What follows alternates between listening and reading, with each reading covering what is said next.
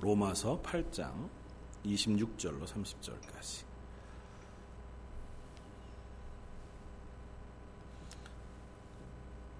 차였으면 우리 한 목소리 같이 한번 읽겠습니다. 이와 같이 성령도 우리의 연약함을 도우시나니 우리는 마땅히 기도할 바를 알지 못하나 오직 성령이 말할 수 없는 탄식으로 우리를 위하여 친히 간구하시느니라 마음을 살피시는 이가 성령의 생각을 아시나니 이는 성령이 하나님의 뜻대로 성도를 위하여 간구하심이니라 우리가 알거니와 하나님을 사랑하는 자 곧 그의 뜻대로 부르심을 입은 자들에게는 모든 것이 합력하여 선을 이루느니라 하나님이 미리 아신 자들을 또한 그 아들의 형상을 본받게 하기 위하여 미리 정하셨으니 이는 그로 많은 형제 중에서 마다들이 되게 하려 하심이니라.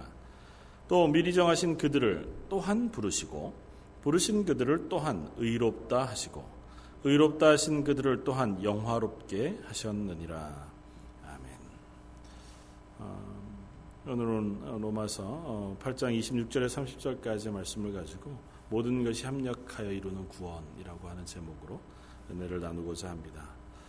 아, 로마서 8장을 계속해서 살펴보고 있는데 로마서 8장은 이렇게 시작합니다. 1절에 그러므로 이제 그리스도 예수 안에 있는 자에게는 결코 정죄함이 없다고 선언해서 시작하고 마지막 39절은 어, 우리를 우리 주 그리스도 예수 안에 있는 하나님의 사랑에서 끊을 수 없느니라고 선언함으로 끝이 납니다. 그러니까 시작과 끝 어, 전체를 아우르는 내용이 아마 이 1절과 39절의 말씀 속에 담겨져 있다 이렇게 생각이 되었습니다. 하나님이 우리를 향하신 그 구원의 계획 또 그 구원의 은혜 그것은 하나님께서 시작하신 것이고 또 그 구원을 받은 모든 성도들은 결코 정죄함이 없는 하나님의 의롭다 칭하신 바 되어지고 하나님의 자녀라 칭한 바 되어지는 그 자리에 서게 되었을 뿐만 아니라 또 그 자리까지 기어이 끌고 가시는 하나님의 은혜 가운데 놓여진 것이다 하는 사실을 8장은 거듭거듭 이야기합니다. 그러면서 어, 우리로서는 그 구원의 완성에 이르지 못할 만한 수많은 요소들이 있다고 하는 사실을 이야기합니다. 뭐, 이제 성도들이 늘상 경험하는 것들이죠. 하나님의 구원의 은혜를 입었음에도 불구하고 우리가 어, 늘 순간순간마다 내 속에 있는 연약함 혹은 죄의 모습 또 아니면 우리의 환경이나 형편 속에서 우리를 향해 오는 도전들 그런 것들 때문에 어, 늘 흔들리는 믿음 속에 서 있게 되어집니다. 그래서 정말 내가 구원받은 게 맞나고 하는 것도 고민이 되어지고 하나님이 나를 구원하신 은혜 가운데 내가 정말 잘 서 있는 것이 맞나? 왜 나는 그토록 담대하지 못할까? 왜 나는 흔들리지 않는 믿음 속에서 점점 점점 더 하나님을 닮아가는 성화와 영화의 단계를 향해서 가는 것이 아니라 오히려 이전으로 후퇴하는 것 같은 자리에 서게 될까고 하는 그런 의문 속에 자주 빠진다고 하는 거죠. 그래서 난 어떻게 해야 하나? 그래도 하나님이 우리를 향하신 구원을 놓치시지 않는다고 하는 설명을 로마서 8장은 하고자 하는 겁니다. 결코 너희는 정죄함이 없다고 하는 것은 너희가 구원받은 이후에 혹 너희 속에 스스로를 정죄할 만한 마음, 그러니까 실패하고 나면 생기는 마음들이죠. 뭐. 아, 나는 여전히 죄인이구나. 난 여전히 하나님 앞에서 구원받은 사람으로서 합당하지 못하구나. 고 하는 스스로를 정죄할 만한 마음. 그래서 나는 구원받지 못했나 고 하는 자리까지 넘어가려고 하는 그들을 향해서 아예 단호하게 선포하고 시작합니다. 아니다. 예수 그리스도 안에서는 결코 정죄함이 없다. 너희는 그리로 내려가지 말아라. 그리고 그곳에서 이곳으로 끌어올리는 것은 너희의 역할이 아니라 하나님이 하시는 역할이다. 그래서 너희가 혹 실패하더라도 그래서 중간에 우리가 앞에 살펴본 것처럼 때로는 율법의 요구들을 우리 육신으로는 하나도 어, 만족하여 이룰 수 없어요. 그래서 구약의 모든 성도들이 실패하고 또 지금 우리들도 그 말씀에 온전히 어, 성공하여 하나님의 합당한 수준에 이르지 못하지만 우리를 대신하여 예수 그리스도께서 그 율법을 완전히 순종하시고 만족하여 지키시고 예수 그리스도의 영이신 성령이 우리 속에 오셔서 우리로 하여금 그 순종의 자리에 서게 하심으로 우리가 그 구원을 얻게 되었다고 하는 사실을 또한 설명합니다. 그 연장선상에서 오늘 본문도 우리가 이해할 수 있습니다. 재미있는 것은 어, 뭐 18절부터 계속해서 어, 쭉 연결되어서 가면서 이 글을 로마를 향해서 어, 사도 바울이 편지를 쓰면서 어, 글을 참 잘 쓴 것 같아요. 음, 18절부터는 온 피조물들, 이 세상의 모든 자연계, 어, 그들도 하나님의 구원을 어, 바란다. 모든 피조물이 탄식하며 하나님의 구원을 소망하며 기다린다고 하는 이야기로 시작해서 23절에 보면 우리도 속으로 탄식하여 어, 하나님의 구원, 하나님의 아들 될 것을 우리가 어, 기다린다고 고백합니다. 그러니까 온 세상도 또 우리도 구원받은 우리 성도도 교회도 하나님 앞에 탄식함으로 하나님의 구원을 기다리고 하나님의 구원을 사모하고 소망하며 기다리는 것이 어쩌면 지금 현재 우리의 삶이라는 거죠. 그런데 그 탄식이 우리나 온 피조물들만 하는 것이 아니라 오늘 본문 26절은 뭐라고 이야기하냐면 성령도 이와 같이 성령도 우리의 연약함을 도우시나니 우리는 마땅히 기도할 바를 알지 못하나 오직 성령이 말할 수 없는 탄식으로 우리를 위하여 친히 간구하시느니라. 우리뿐 아니라 성령님께서도 탄식하고 계시다고 하는 것. 그러시면서 우리를 위하여 기도하고 계시다고 설명합니다. 그래서 26절부터는 새로운 국면으로 설명하고 있지만 결국은 앞에서 얘기한 것의 연장선상에 있습니다. 성령님께서 우리를 위하여 말할 수 없는 탄식으로 간구하시면서 우리를 돕고 계신다고 하는 겁니다. 그래서 그 성령님께서 우리를 위하여 기도하시고 우리를 도우시고 기필코 우리를 하나님의 구원의 완성의 자리까지 이끌어 가신다고 하는 설명을 하고 그것을 결론적으로 설명하기를 30절에 어, 또 미리 정하신 그들을 부르시고 부르신 그들을 의롭다 하시고 의롭다 하신 그들을 또한 영화롭게 하셨느니라고 끝납니다. 부르신 사람은 하나도 놓치지 않고 하나님께서 의롭다고 하셨어요. 근데 그 의롭다고 하신 사람들은 또 하나도 놓치지 않고 하나님께서 영화롭게 하셨어요. 그러니까 하나님의 영화로움 자리까지 그들을 이끌어 가셨다고 완성하셨다고 이야기합니다. 그러니까 우리는 늘 이 자리에 있어요. 실패와 성공, 내가 구원받았을까 아니면 나는 왜 이렇게 연약할까라고 하는 어, 이 현실에 발을 디디고 있는다고 하면 하나님께서는 성령을 통하여 우리를 이미 하나님의 영화로운 수준까지 완성해 놓으셨다고 선언하신다는 거죠. 그러니까 우리와 하나님의 선언, 하나님의 구원의 어, 완성까지는 이만큼의 갭이 있는 거죠. 그 사이를 우리가 이 말씀을 통해서 메꾸어 가는 중에 있는 것입니다. 그리고 그 메꾸어 가는 와중에 우리 속에 가장 강력하게 역사하시는 분이 바로 성령 하나님이시다. 예수 그리스도의 영이신 성령님께서 우리 속에 내주해 계시면서 우리를 감동하시고 하나님의 말씀을 깨닫게 하시고 구원의 비밀을 깨닫게 하실 뿐만 아니라 우리로 하여금 우리를 위하여 탄식하며 기도하게 하셔서 우리를 하나님의 비밀을 알아가는 구원의 완성에 이르게 하는 자리까지 이끌고 가신다고 하는 것입니다. 그래서 이 모든 것이 다 합력하여 선을 이루어 간다는 이 모든 것들이 다 합력하여 우리가 실패하는 그 삶의 모습 혹은 고난 그 본문 앞에 보았던 것처럼 혹은 이 세상에서의 연약 그리고 우리를 도우시는 성령의 도우심, 그리고 우리가 발버둥 치고 애써 달려가는 그 다름질, 이 모든 것들을 하나님께 합력하여 하나님의 구원을 완성하시는 것까지 이끌어 가신다고 선언하신 것이 오늘 본문의 선언이라는 것입니다. 오늘은 좀 그 앞에서 어, 간략하게 선포하고 있는 말씀들을 먼저 한번 살펴보고 싶습니다. 그건 뭐냐 하면 성령님께서 우리를 도우신다는 겁니다. 성령께서 우리를 도우시는데 26절은 그 중에서 특 별히 한 가지 부분에 대해서 이야기합니다. 그건 뭐냐 하면 우리는 마땅히 기도할 바를 알지 못하지만 성령님께서는 우리의 그 마땅히 기도할 바 알지 못하는 것을 도우신다는 것입니다. 그걸 기도하죠. 하나님 앞에서 어, 기도라고 하는 가장 큰 무기를 선물로 받았습니다. 예수님께서 이 땅에서 제자들과 동행하실 때에는 제자들이 예수님에게 요청하면 되었습니다. 그러니까 뭐 어려운 일이 있거나 아니면 하나님의 도우심이 있거나 아니 하나님의 말씀을 잘 깨달아 알지 못하게 되어질 때는 예수님에게 들고 갑니다. 들고 가서 예수님 이게 무슨 뜻입니까? 여쭤보면 예수님이 대답해 주시고 혹 귀신 들린 사람이 있으면 예수님에게 모시고 가면 됩니다. 그러면 예수님이 그 믿음을 보시고 그를 낫게 해 주세요. 병든 자가 있어도 예수님이 손대시면 그가 병에서 해방을 얻습니다.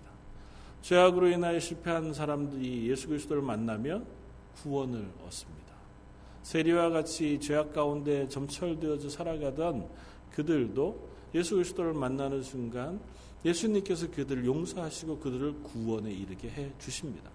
그런데 예수님이 이제 우리의 죄를 지시고 죽으시고 부활하신 이후에 승천하셨습니다. 더 이상 우리가 예수님에게 직접 그 문제를 들고 나아갈 방법이 없어졌습니다. 그래서 예수님이 우리들에게 허락해 주신 것이 뭐라고요? 기도입니다. 하나님의 보좌 앞에 직접 너희의 문제를 다 들고 나아가 아뢰를 수 있는. 그래서 너희가 기도함으로 이 모든 예수님이 행하셨던 이 모든 것들을 너희도 행할 수 있다고 말씀해 주셨어요. 그러니까 우리에게 주어진 기도라고 하는 건 너무너무 큰 특권입니다. 우리가 무언가 하나님의 뜻을 알지 못할 때에 기도함으로 하나님의 말씀의 비밀을 깨달아 알 수 있습니다. 우리가 우리의 힘으로 행할 수 없는 혹은 이길 수 없는 고난 속에 있을 때에 기도함으로 우리가 하나님의 은혜와 도우심을 경험할 수 있습니다. 말할 수 없는 불안과 지침과 좌절 속에 있을 때에 우리가 하나님의 도우심을 구하고 기도하면 하나님께서 우리 가운데 위로와 평강을 허락해 주시는 줄 믿습니다. 그것이 하나님 우리에게 허락하신 기도의 비밀입니다. 그런데 오늘 본문은 뭐라고 얘기하냐 하면 그럼에도 불구하고 그 하나님 앞에 올려드리는 간구조차 우리는 온전히 빌 바를 알지 못하고 하나님께 간구한다는 것입니다. 왜 그럴까요? 우리가 아직 하나님의 뜻을 온전히 다 깨달아 알지 못하기. 기도라고 하는 것은 하나님의 뜻에 우리의 뜻을 맞추어 가는 과정이라 그렇게 이야기합니다. 그래서 기도는 하나님의 뜻이 무엇입니까? 꼭 묻고 하나님의 뜻을 듣고 그것을 우리가 배워가는 과정이 기도인데 보통 우리의 기도는 어떻게 드려지냐 하면 내가 욕망하고 소망하고 기대하는 것들을 하나님 앞에 알려드림으로 하나님이 그것의 해결자가 되어 주시기를 기대하는 것에 그친단 말이죠. 그러니까 우리가 기도하는 것은 언제나 주인이 나예요. 내 속에 있는 문제와 내가 가진 계획과 내가 가진 뜻을 가지고 하나님 앞에 기도합니다. 그러니까 때로는 우리가 기도의 응답을 듣지 못할 때도 있고 기도하는 그것을 통해서 하나님의 이 귀한 비밀들을 깨달아 알지 못하는 자리에도 서게 되어진다는 그럼에도 불구하고 오늘 본문은 뭐라고 얘기하냐면 우리가 그렇게 하나님 앞에 마땅히 빌바를 알지 못하는 그때에라도 성령님께서 말할 수 없는 탄식으로 우리를 위하여 간구하고 계시다. 성경 안에도 우리가 그런 예들을 종종 발견해 볼 수 있습니다. 성경 안에 기술되어져 있는 어, 많은 믿음의 사람들도 하나님 앞에 기도할 때 혹은 예수 그리스도를 향하여 무엇인가를 간구할 때에 자기의 생각에 매어서 어, 하나님 앞에 간구해 어, 기도함으로 실패했던 경험들을 종종 발견합니다. 뭐 우리가 제일 쉽게 이해할 수 있는 사람은 베드로죠. 베드로가 예수님이 잡히시던 그때에 예수님과 대화하는 와중에 자기의 믿음과 자기의 뜻들을 예수님에게 고백합니다. 마가복음 14장 20절에 베드로가 예수께 여짜, 여짜오되 다 버릴지라도 나는 그리하지 아니하겠나이다. 예수께서 이르시되 내가 진실로 내게 이르노니 오늘 이 밤 닭이 두 번 울기 전에 내가 세 번 나를 부인하리라. 베드로가 힘있게 말하되 내가 주와 함께 죽을지언정 주를 부인하지 않겠나이다 하고 모든 제자도 이와 같이 말하니라. 그들의 고백은 무엇이었냐면 나는 내 열심을 가지고 내가 가진 계획 속에 흔들리지 않고 예수님을 지키겠습니다. 예수님을 따르겠습니다. 였습니다. 그들의 간구는 내가 이곳에서 떠나지 않는 것이었습니다. 예수님의 대답은 그것이 아니었고 그들의 삶에 주어진 결과도 그것이 아니었습니다. 그들은 실패했고 또 예수님은 그들이 실패할 것인 것을 아셨습니다. 그럼에도 불구하고 예수님은 그들을 막지 않으셨습니다. 지난주에 살펴보았던 모세라고 하는 사람도 역시 마찬가지였습니다. 또 성경에 나오는 많은 사람들이 때로는 하나님 앞에 나아가 기도하고 간구할 때 자기의 뜻을 가지고 나아가 기도함으로 하나님의 도우심을 구하, 아, 구하는 그런 모습들을 종종 보여줍니다. 제일 많이 우리가 살펴볼 수 있는 것이 사실 시편의 말씀들이죠. 시편 말씀들을 우리가 살펴보면 시편 속에서 늘상 하나님 앞에서 안타까워 호소하는 기자들의 기도의 내용은 무엇이냐면 하나님 제 기도를 왜 안 들어 주십니까? 였습니다. 시편 77편 어, 말씀을 쭉 보면 77편 1절 내가 내 음성으로 하나님께 부르짖으리니 내 음성으로 하나님께 부르짖으면 내게 길을 기울이시리로다. 내가 환란 날에 내가 주를 찾았으며 밤에는 내 손을 들고 거두지 아니하였나이다. 내 영혼이 위로받기를 거절하였도다. 내가 하나님을 기억하고 불안하여 근심하니 내 심령이 상하도다. 내가 아주 어려울 때 처음 처음 한 게 뭐였냐면 제일 먼저 들었던 게 뭐냐 하나님 앞에 기도하는 것이었습니다. 하나님 내 기도를 들어주십시오. 그리고 그 하나님이 내 기도를 들어주실 줄 믿고 기도했어요. 그런데 그 기도를 듣고 나서 이 기도하는 가운데 그의 고백은 이렇게 연결이 되었습니다. 77장 4절. 주께서 내가 눈을 붙이지 못하게 하시니 내가 괴로워 말할 수 없나이다. 내가 옛날 곧 지나간 세월을 생각하여 싸우며 밤에 부른 노래를 내가 기억하여 내 심령으로 내 마음으로 간구하기를 주께서 영원히 버리실까? 다시는 은혜를 베풀지 아니하실까? 그의 인자하심은 영원히 끝났는가? 그의 약속하심은 영구히 패하였는가 하나님이 그가 베푸실 은혜를 잊었는가 노하심으로 그가 베푸실 긍휼을 그치셨는가 하였나이다. 기도했는데 결국은 그 속에 어떻게 고백이 된다고요? 아, 하나님 내 기도 안 들으시는구나. 하나님 내 기도를 잊어버리셨나? 나에게 긍휼 베푸시기를 포기하셨나? 하나님이 나에게 노하시기만 하시고 나를 이젠 용서치 아니하시는가? 그렇게 고백한다. 어쩌면 우리의 기도가 이와 비슷한지 모릅니다. 하나님의 뜻이 무엇인지 잘 알지 못하니까 열심히 기도는 하지만 기도한 끝에 우리의 고백은 여기에까지 이르게 되어지는 거죠. 하나님 왜 기도를 들어주시지 않습니까? 하나님 왜 나를 이 자리에 놓아두십니까? 하나님 답답합니다. 하나님 어렵습니다. 조금 더 나아가면 하박국 선지자나 시편 73편의 고백처럼 하나님 내가 이 세상을 살펴보고 내 삶을 살펴보았을 때에 모르겠는 것 투성입니다. 하나님 제발 대답해 주십시오. 왜 악이 득세하고 하나님을 잘 섬기는 우리는 실패합니까? 이 환경에 대해서 내가 궁금합니다. 하나님 내 고난을 이해할 수가 없습니다. 하나님 왜 대답해 주시지 않습니까? 사실 어쩌면 우리의 기도가 그 자리까지 나가게 되는지 모릅니다. 왜 그러냐 하면 하나님의 뜻을 모르기 때문입니다. 하나님의 뜻 앞에 온전히 우리가 기도하고 그 응답을 듣지 못하니까 그저 답답함을 토로하는 자리에 서게 되어지는 자리까지밖에 못 나아가게 된다. 그런데 오늘 본문은 뭐라고 얘기하냐면 그렇게 기도하는 우리들을 향하여 성령님께서 또한 말할 수 없는 탄식으로 우리를 위하여 간구하고 계시다. 설명. 그렇게 기도하는 우리들이라 할지라도 성령님께서 우리 속에서 또한 동일하게 말할 수 없는 탄식으로 우리를 위하여 간구하고 기도하심으로 그 삶을 하나님의 구원의 자리로 이끌어 가신다는 겁니다. 지금 당장은 대답을 얻을 수 없죠. 당장은 이게 어떻게 어, 결론이 내려질지 몰라서 답답해 합니다. 하나님 앞에 안타까움을 토로하고 하나님 앞에 정말 답답함을 토로하는 자리밖에 서지 못하지만 그러나 그것을 끝나는 게 아니라고요. 내가 깨닫지 못했기 때문에 하나님의 구원도 내게 주어지지 않거나 하나님의 인도하심도 더 이상 없는 것이 아니라고요.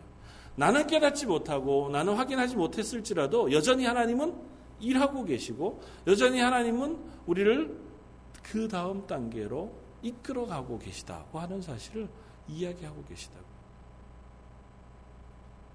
우리는 늘상 하나님 앞에 설 때마다 그렇습니다. 내가 이해하는 수준만큼, 내가 그리고 깨닫는 수준만큼, 내가 다 확인하는 수준만큼만 하나님을 이해합니다.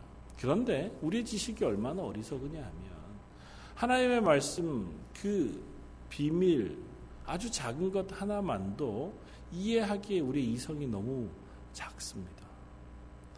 뭐 제일 간단한 건 그거죠. 삼위일체. 우리가 이해할 방법이 없습니다. 하나님 그 사랑하는 독생하신 예수님을 이 땅에 보내셔서 인간의 육체로 입고 우리를 대신하여 죽게 하셨다는데 그 예수님이 하나님이라는 사실을 믿는 것 자체가 우리의 이성으로 불가능합니다. 그 예수님이 하나님과 한 분이시라는 사실을 믿는 것도 우리의 이성으로 불가능합니다. 그 예수님이 인간으로 오셔서 나를 대신하여 죽으셨는데 내가 내 죄가 용서되었다고 하는 사실을 우리가 이성적으로 이해하는 건 불가능하지 않습니까? 그건 거의 불가능합니다. 그런데 그것을 우리가 믿는다고요. 어떻게 해요? 우리 속에서 성령님께서 그 사실을 깨닫게 해주심으로. 성령님께서 우리 속에 그것들을 깨닫게 해주심으로 우리가 믿음으로 고백하는 자리에 서게 되어진다. 우리가 때로는 알 수 없는 상황 속에 놓여서 저 밑바닥에 여러 가지 고민과 갈등 때문에 하나님 앞에서 기도할 때조차 말할 수 없이 할 바를 알지 못하고 때로는 기도하는 자리에 있다 할지라도 우리가 그렇게 기도하는 마음조차 하나님께서 들으시고 아셔서 우리를 대신하여 성령님께서 말할 수 없는 탄식으로 간구하심으로 우리 속에 바른 응답과 바른 지혜를 주시고 그것에 인도함을 우리 속에 허락해 주신다고. 그 문제의 대답을 우리로 하여금 듣게 하시고 그 문제의 깨달음을 우리로 하여금 깨닫게 해 주신다.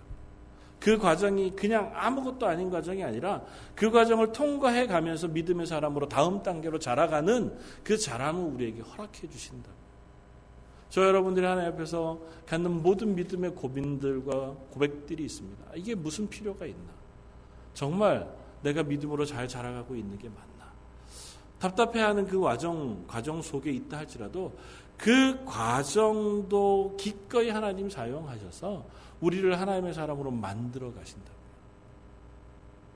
저 여러분들이 하나님 앞에서 탄식하며 고민하며 그렇게 하나님의 구원에 대하여 근심하는 모든 순간조차 하나님께서 선으로 바꾸어 하나님의 구원을 완성하시는 자리로 이끌어 가신다.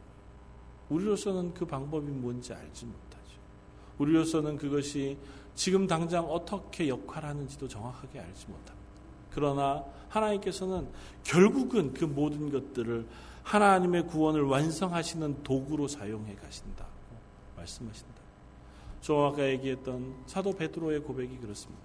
사도 베드로가 예수님을 향하여 그럴 수 없습니다. 나는 예수님을 버리지 않겠습니다. 그래서 심지어 칼을 들고 예수님을 잡으러 오는 말고의 길을 자르기까지 하지 않았습니까? 그러나 예수님 말씀하신 대로 그가 그날 저녁에 예수님을 세 번이나 부인했습니다. 왜 굳이 하나님께서 혹은 예수님께서 베드로를 그 자리까지 몰고 가셨는지 우리는 알지 못합니다. 굳이 왜 그렇게 예수님을 세 번이나 부인하는 자리까지 베드로를 몰고 가셨는지 우리는 확인할 길이 없습니다. 베드로가 가진 열심이 얼마나 좋았습니까?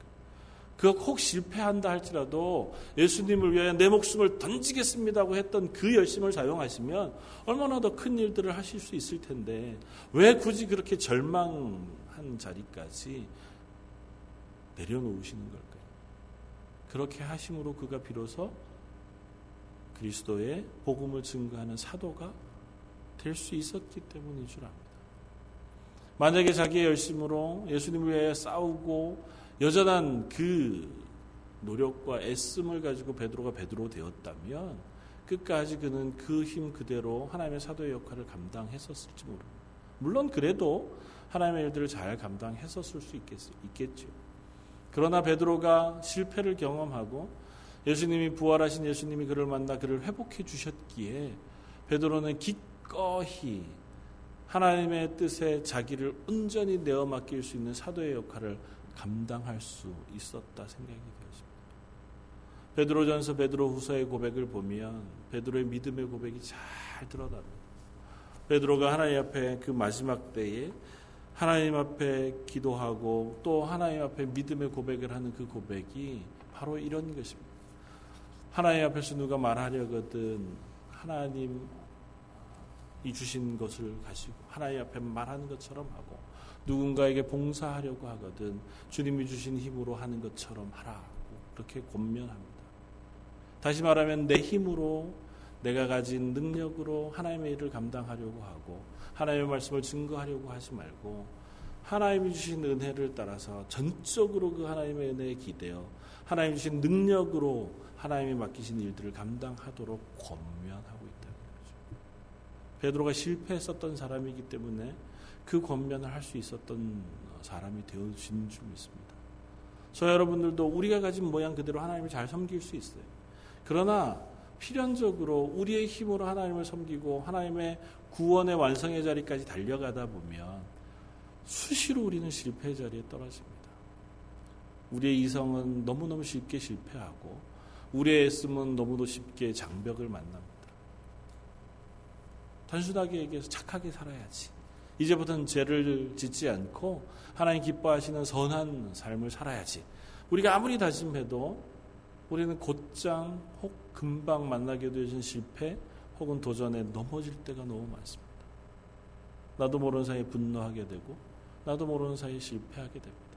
누군가를 향해서 왜 믿음의 사람이 저렇게 살아가는가 그렇게 손가락질하고 아니면 속으로 비난하다가도 얼마 지 않아서 나도 똑같은 상황 속에 놓여져서 그보다 더한 실패를 하게 되어지는 것을 경험하는 것이 우리 인생인 것을 고백합니다. 아무리 믿음이 좋아도 아무리 내가 어, 실력이 좋아도 그래도 우리는 언젠간 실패하고 합니다. 그래서 철저하게 우리는 하나님의 능력을 의지하는 자리로 하나님이 이끌어 가십니다. 베드로처럼 실패한 자리에서 비로소 하나님을 향하여 두 팔 들고 항복하고 하나님의 도우심이 나를 이끌어 가도록 예수님 말씀하신 것처럼 나중에는 내 두 팔을 벌리고 남이 너에게 띠띠어 네가 원치 아니하는 곳으로 너를 데리고 가리라고 말씀하신 것처럼 이제 하나님이 이끌어 가시면 내가 원치 않는 곳이라 할지라도 혹 내가 아, 기대하지 않는 것이라 할지라도 내가 기꺼이 갈 수 있습니다 하는 수준까지 하나님이 그를 만들어 가신다고. 그렇다고 하면 베드로가 당한 그 모든 상황과 베드로의 실패와 베드로의 절망이 결국은 베드로를 사도되게 하고 베드로를 하나님의 말씀에 순종하는 사람 만들어가는 그 역할을 감당했다고 우리는 고백할 수 있습니다. 저 여러분들의 삶에도 동일한 것이 주어지는 줄 믿습니다. 우리는 지금 지나가는 이 삶의 그 모든 여정 속에 과연 이것이 무엇일까 알지 못하고 때로는 전혀 힘겨운 자리에 놓여져서 하나님 무엇입니까?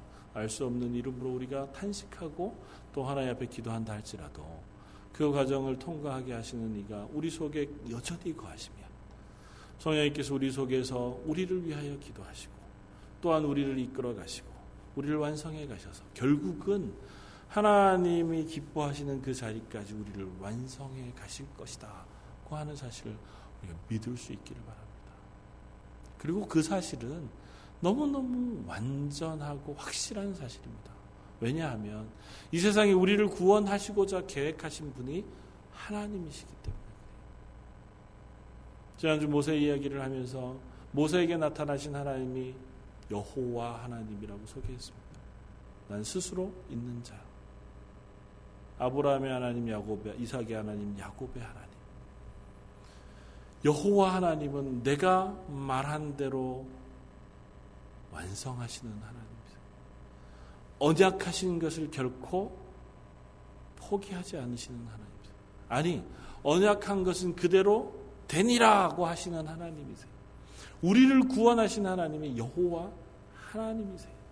우리가 다 알 수 없는 과정을 걸어가게 되어진다 할지라도 우리를 구원하기로 작정하시고 우리 속에 성령을 부신 하나님이 여호와 하나님이시라면 기필코 우리를 그 자리까지 인도해 가실 겁니다. 물론 우리가 그 말씀에 순종해야죠. 때로는 우리가 그곳에 엇나갈 수도 있습니다.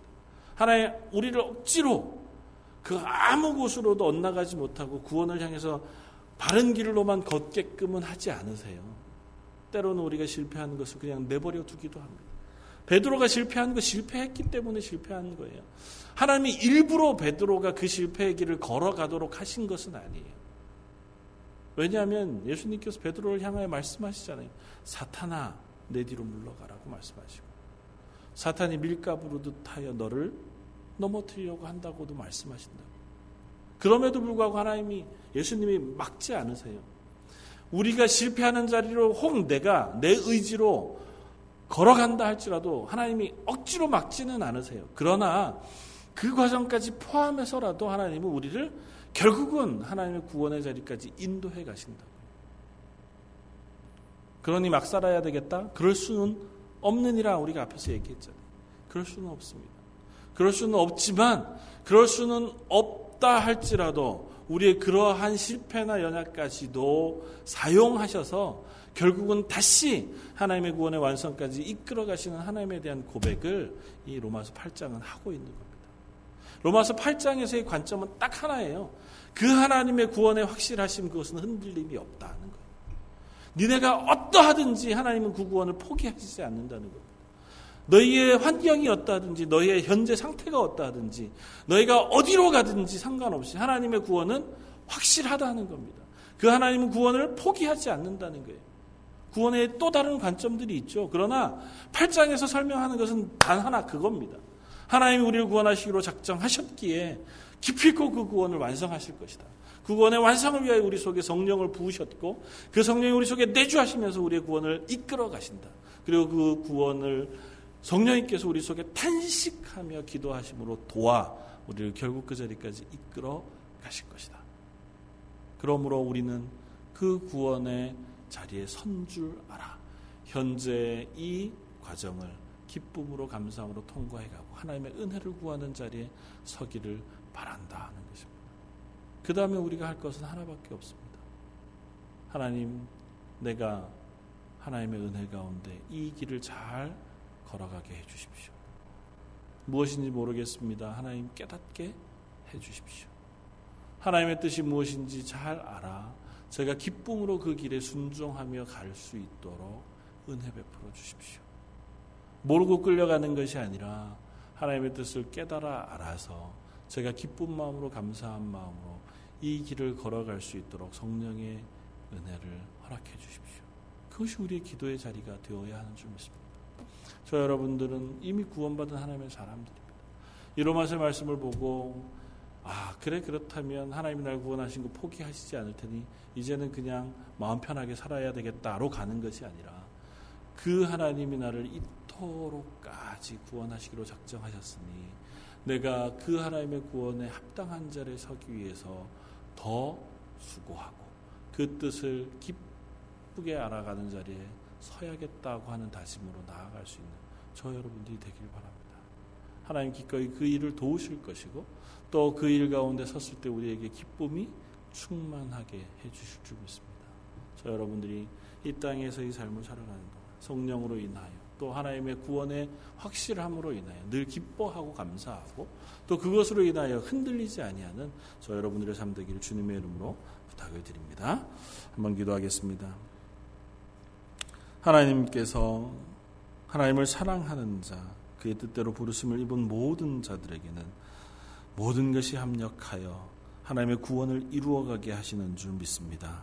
여기에 모여 하나님의 구원을 기뻐하고 또 사모하며 소망하는 저희 런던 제일장로교회 성도들 그들의 삶 가운데 일어난 모든 일들과 고민들 때로는 좌절과 아픔들까지도 하나님께서 사용하셔서 하나님의 구원을 완성해 가시고 그 구원을 깨달아 아는 자리로 인도해 가실 줄 믿습니다. 하나님 저에게 은혜를 베풀어 주십시오.